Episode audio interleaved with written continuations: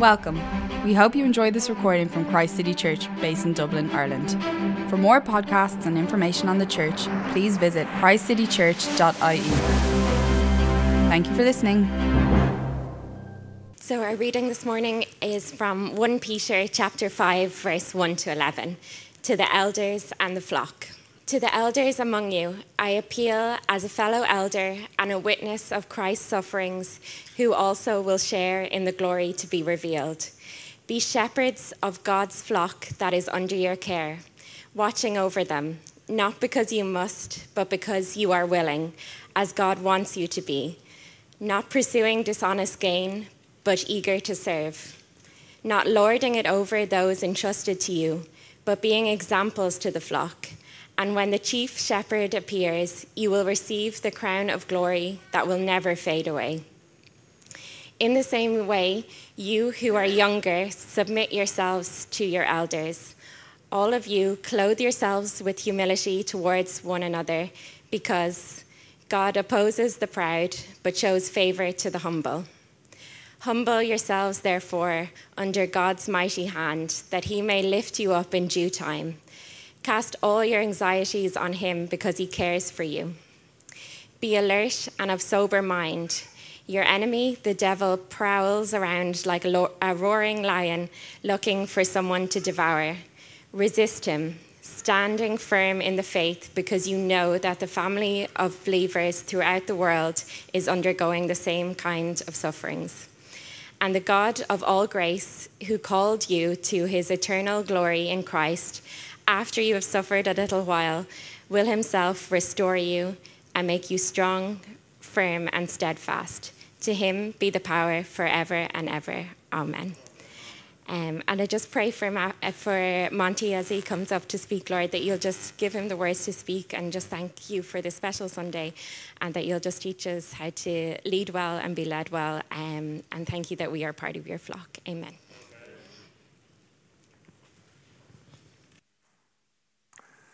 Well, good morning, everyone. And it's good to be back um, in this special day and just to see all the new things that are happening uh, at the start of the term here in, uh, in, Christ, in Christ City Church. Uh, having been here very early in your time, maybe even one of the first Sundays that you were here, it was just great to see so many things happening. I have to confess, I love the idea of a self service creche. I mean, you, you, like to just go in and pick one, and uh, so long as you scan it on the way out, it'll be okay. Uh, but it is, uh, it's great to, uh, to, to, be here on this, on this special day, and have, I, knowing Mafi and Steve for a while, uh, knowing uh, Steve for a good bit of the 10 years now. I think he through Christians in Sport and some of the student work we were doing. And then uh, he got in touch and told me he'd read my thesis. Now, if any, if any of you have done a thesis, and if anyone apart from you or your supervisor has read it, you will know that it's great to hear from somebody who says they've read it. So uh, it's just been great being part of the journey with, with Christ City Church. And then Mafi, um, as uh, I think uh, a student in my class at IBI, uh, my preaching class there. Uh, very good student. I have no idea what grade I gave you, but you were a very good student. Um, and just to see how that's developed here for you at, C- at CCC has been great. So, uh, a great day. And what can I encourage you with uh, at this time? Uh, so, let's see uh, what's coming up. Yeah, good.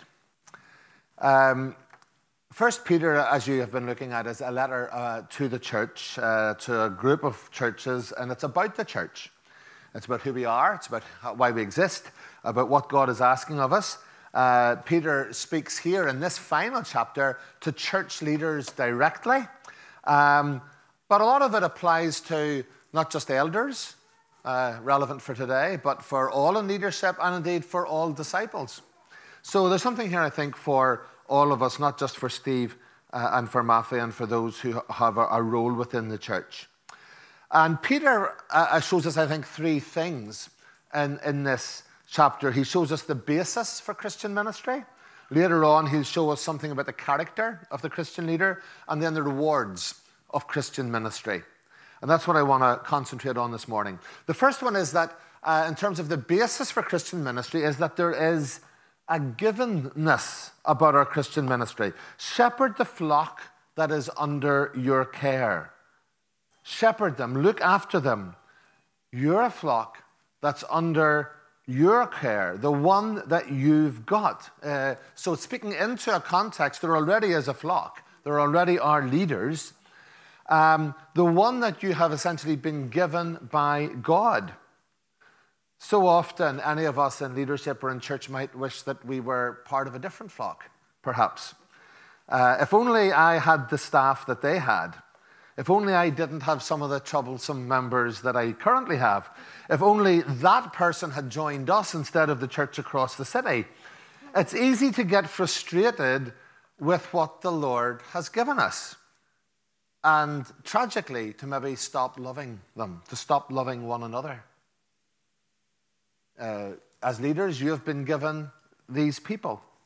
All of us, as you look around here, have been given one another. The church, while it necessarily has spiritual qualifications for membership, you don't get to choose who joins your church in terms of personality or gifting. It's what you have, it's what God has given you. Shepherd them, says Peter for those of you in leadership, even if, even if the attitudes may leave a lot to be desired, even if they keep making mistakes, even if they don't listen, even if they say things that you don't agree with, and even and especially when they sin, love them, shepherd them. If we had it all together, we wouldn't need a shepherd. And even when you, as leaders, fail them, you're still their shepherd.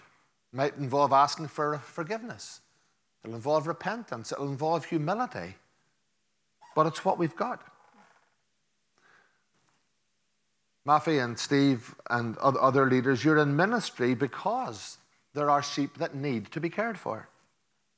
You're where God has placed you. You're not called to look after somebody else's flock. The people you have, the givenness of that, are the people that God has given you. When I was a music student, I maybe perhaps have used this illustration uh, uh, before maybe at a weekend away, I think, because it's one that I love. When I was a music student, I remember studying a piece by Olivier Messiaen, the French composer. It was called Le Quartet pour la fin de temps. So uh, apologies for my French, pardon my French, as they say. Um, uh, the Quartet for the End of Time. And it was for a violin, a cello, a clarinet, and a piano. And nobody had ever written for a violin, a cello, a clarinet, and a piano before. It was written when Messiaen was actually a prisoner of war during the Second World War in a concentration camp. And people raved about this piece of music. It got its premiere in the concentration camp.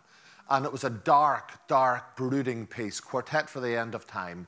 And when it eventually, after the war, got its premiere publicly in a concert hall in France, all the critics raved about how this captured the moment of the, of the war, captured the darkness, the hopelessness, the despair. And they particularly commented on, on Messiaen's genius in choosing those four instruments a cello, a piano, a clarinet, a, a, a violin, and their interrelationship just captured this the way no other four instruments could do. And it was an act of genius that nobody had thought of this before. The reality is a little less prosaic. They were the only four instruments that he had in the concentration camp. What he did was he was a musician, he was a composer. He found out what he had and he wrote the score for what he had. He didn't complain that he didn't have a trumpet, didn't complain, you know, that there was no percussion. We write the score under God's guidance for the instruments we have. There is a givenness, and we shepherd the people. It shouldn't really be a surprise that Peter uses this image of the sheep because we would know why it's so precious to him. John chapter 21. Jesus walking on the beach with this friend Peter who had denied him three times. Jesus asks him, Do you love me? And each time, what does Jesus say when Peter says yes? He says, Feed my sheep. Feed my sheep. And then, secondly, there's a calling to Christian ministry, not because you must, but because you are willing as God wants you to be. Many struggle with issues of guidance and calling because we begin at the wrong end. We think it only applies to the micro level. Where is God guiding me to live and work? What is He guiding me to do? Who's He guiding me to be with? Well, they might be pretty major issues at the time, But in the big perspective, they're the micro issues. Because you see, alongside the who, who has God called me to be, the where and the what questions are not significant. The macro issue of calling is that we are called to be children of God, redeemed by Christ and indwelt by the Spirit. People like Os Guinness and Stephen Garber have books on this that are very, very helpful about Christian calling. Uh, Stephen Garber's book is called Visions of Vocation. Uh, and it takes us away, and this, of course, he's reading into the whole, the whole world situation, not talking about the narrow uh, so called full time ministry vocation. It's whatever you are and wherever you're working as your vocation. Uh, and he says, to be alive on this earth is to be called, to be implicated in the common good of your time and place. To be implicated in the common good of your time and place. And when we are in ministry, uh, in a, if you like, in a, in a focused way, uh, that is ever more important. That we act not out of duty, not because we must, but out of love and because we are willing. We live an integrated life. I was talking just last night that, uh, about this because I think there has been a subtle cultural change uh, uh in, the last, in the last decade or so. Uh, when I was uh, growing up, my parents were in, in, in Christian ministry, etc. And myself and a lot of my uh, compatriots would have witnessed, if you like, an extreme uh, focus, um, almost, um, uh, you know, an obsession, which can often lead to burnout and people completely being consumed by ministry. Uh, so that they, they, they, you know, they didn't look after themselves or their family, and that got all of and, and that, was, that was wrong. It was an, an idolizing of, of, of, of their work, of ministry. Uh, and so, in my own work with students, we do a lot about self care, and that's good. But I think there's also been a subtle pendulum swing the other way. And now, what we're having to deal with a little bit are those who treat Christian ministry like a nine to five job. And the rest of their time is their own and going the extra mile, you know, doing something a little bit more unsociable and, so unsociable hours isn't on the agenda. So we have had to start talking now a lot about the sacrifice in Christian ministry. And it is this balance, isn't it, between sacrifice and sustainability that we need to find the, the balance of. Um, that we're not professionals we are not ultimately, with apologies to the HR committee here, we're not ultimately accountable to HR processes, good though they are. We are, we, we are sold out for God, and the sustainability comes when we're able to look after ourselves so that that ministry can continue in the long term. But once we swing to seeing it like any other job, or once we swing to seeing it like, um, as, as you know, you know that, that, that we're clock watching and that, sorry, I can't help you, it's beyond my hours of work, then, then we have a problem. We are called out of a desire to serve God and serve people. Then there needs to be an integrity about Christian ministry, verses 2 and 3. Not pursuing dishonest gain, but eager to serve. Not lording it over those entrusted to you, but being examples to the flock. There seems to have been a real possibility in the first century Greco Roman world to be unscrupulous and to do ministry for financial gain, to work for the place that pays the most. Hardly a temptation for eldership or for church planters, you might think, but not impossible. I don't know if you read, there was a, a social media post going around a couple of weeks ago. It was on a lot of my feeds uh, by an American minister who says, I preached my last sermon.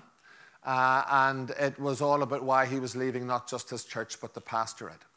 And the thing that struck me about that article was that words such as Jesus, calling, Holy Spirit were conspicuous by their absence. It was all about the inadequate pay, it was all about the congregational expectations, it was all about how what he thought he was going into wasn't really what it was and that he has a hundred bosses and nobody can survive with a hundred bosses. Now I'm sitting, sitting thinking, sorry, no, you don't have a hundred bosses, you have one boss. And that the issue of calling is paramount here. You know, and therefore it, um, yes, Scripture tells us to make sure that our laborers are worthy of the hire that is reasonable. But you, but you don't go in and you know, gripe about your congregation and, uh, uh, and, and, and to pay as if this was not a calling. And even if our temptation is not for financial gain, we wouldn't be human if we didn't face other temptations of dishonest gain gaining approval, gaining recognition, wanting to be liked or accepted or looked up to or needed or popular or the temptation of status. All of those can be as lacking in integrity as doing ministry for financial gain. So we don't go into it for the wrong reasons. And nor would I say, should we leave the ministry or service in the church for the wrong reasons. A good bit of the rest of this passage is about resilience and standing firm. So we don't leave our area of service just because it's difficult, or just because we're bored, or just because we made a mistake and are embarrassed, or just because a better offer comes along.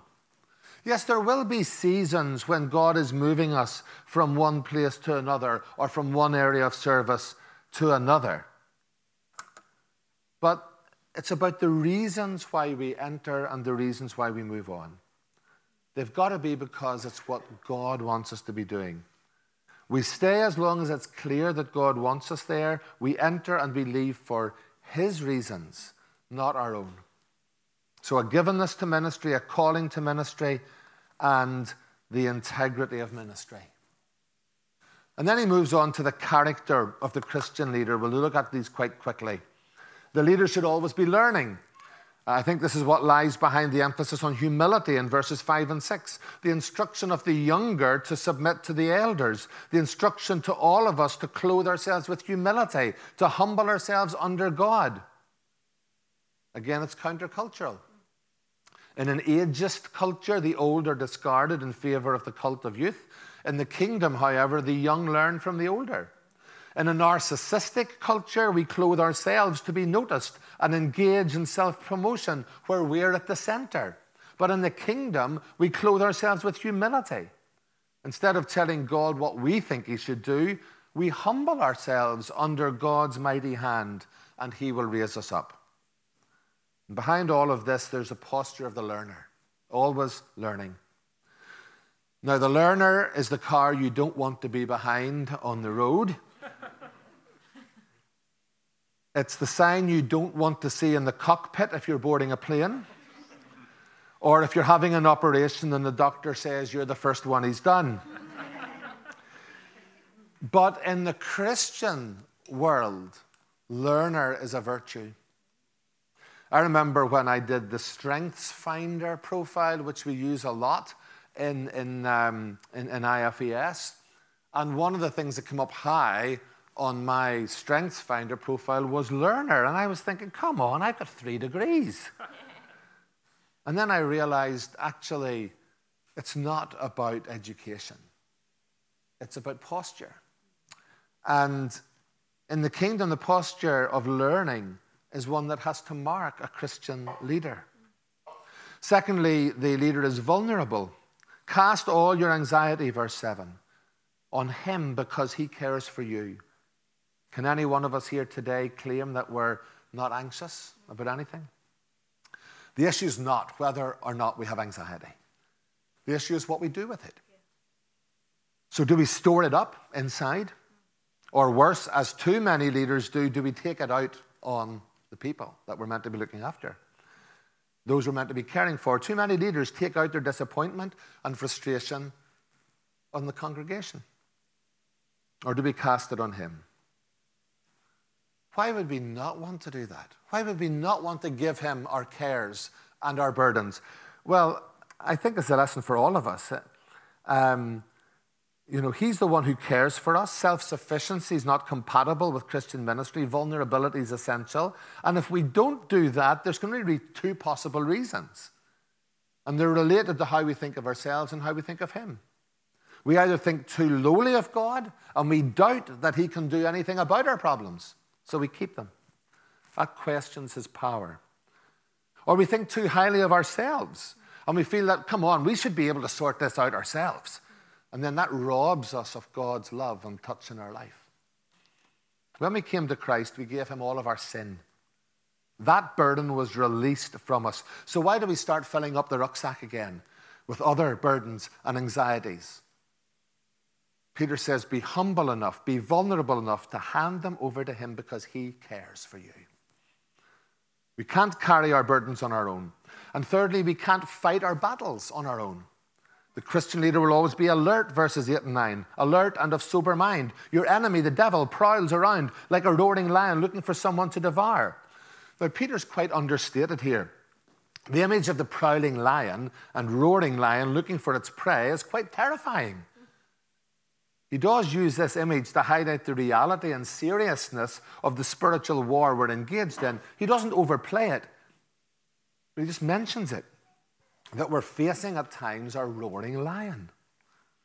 He doesn't give complicated instructions or battle plans or hyped up pep talks on how to banish Satan with magic words or prayers. He just says, Watch out.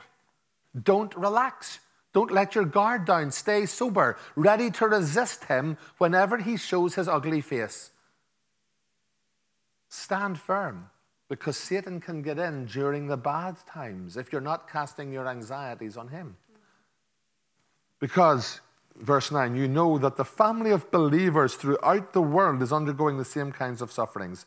The Christian leader is not alone in the bad times, there's a global fellowship in the church. Believers suffer the world over. Our troubles are shared by our sisters and brothers everywhere. And there's a solidarity. I'm privileged to witness that in my work with IFES, Global Fellowship of Students.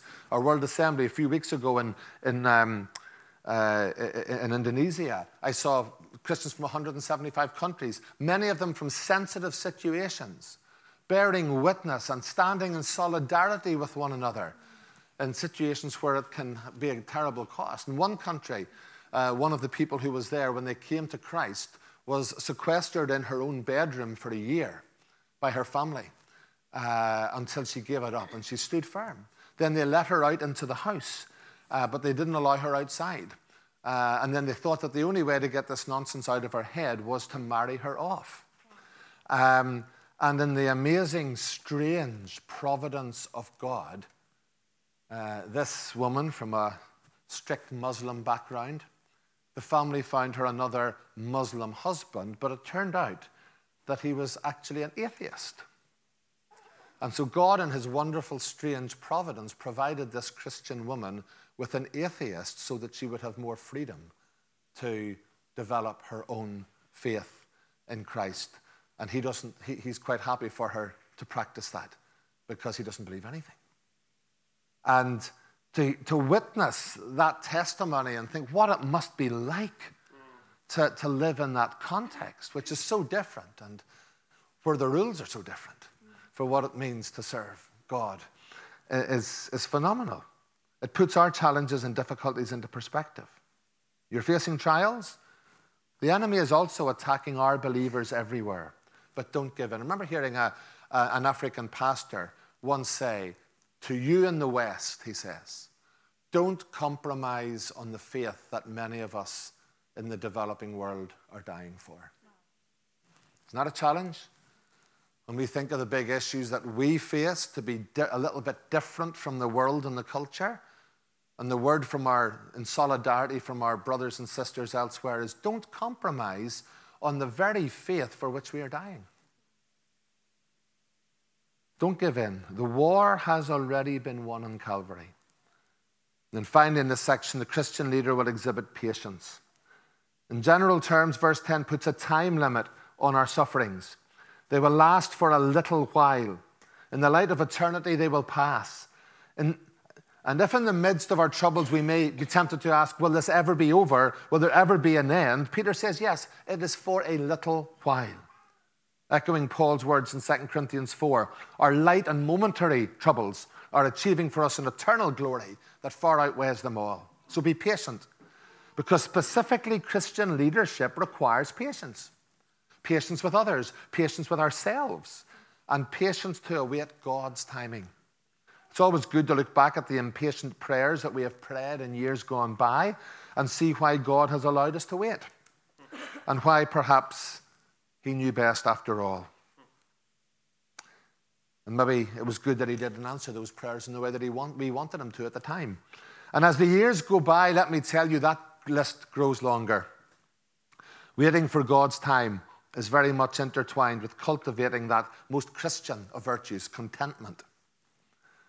So, some challenging words from Peter, and maybe you could be forgiven for thinking that Peter and I am just asking you to put on a brave face, suck it up, and get on with it.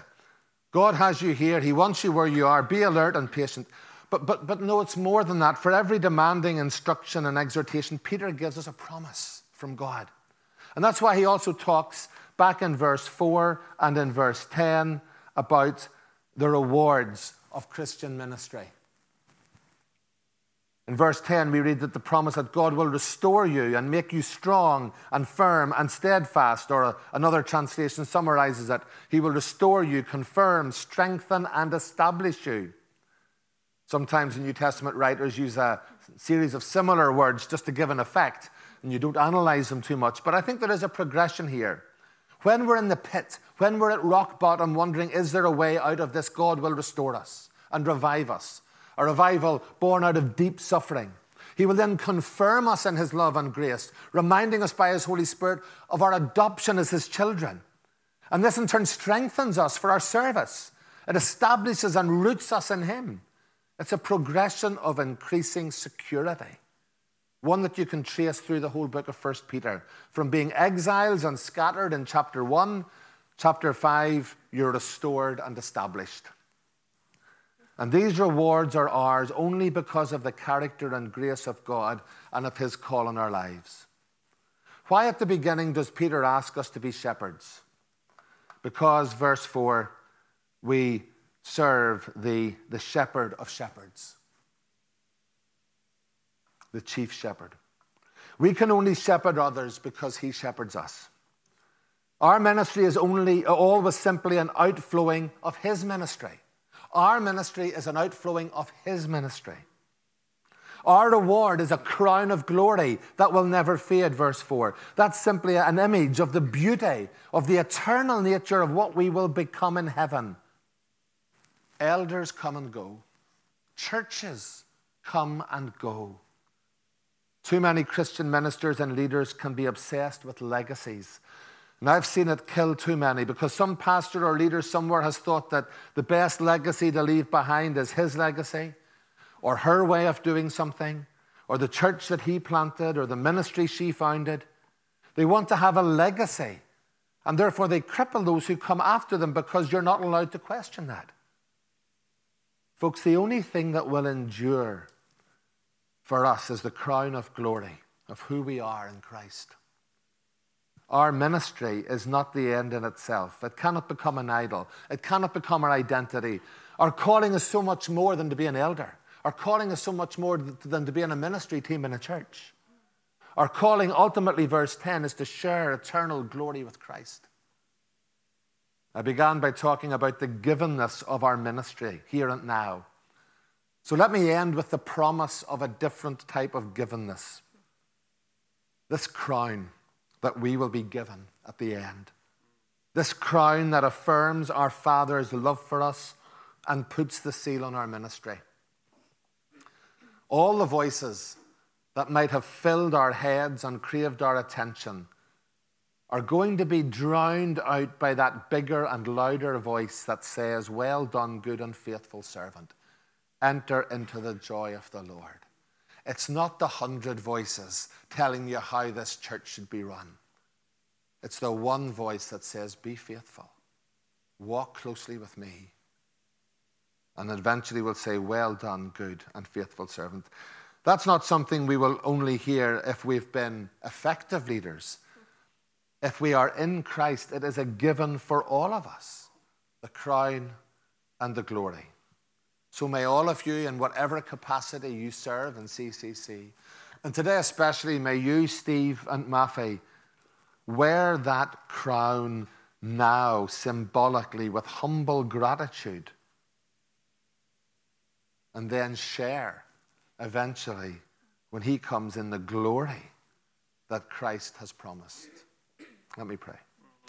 Heavenly Father, as we look forward to sharing around the table of our Lord and commissioning Steve and Maffey, we do so acknowledging that we are a fellowship, that we are a community, that we are a family, and that this is something in which we all have a part. So may you speak to us through what Peter has said in your word about what it means to know our calling, to be content with what we have been given, and to, by your Spirit, show the integrity that you ask for in all of your leaders. In Jesus' name, amen.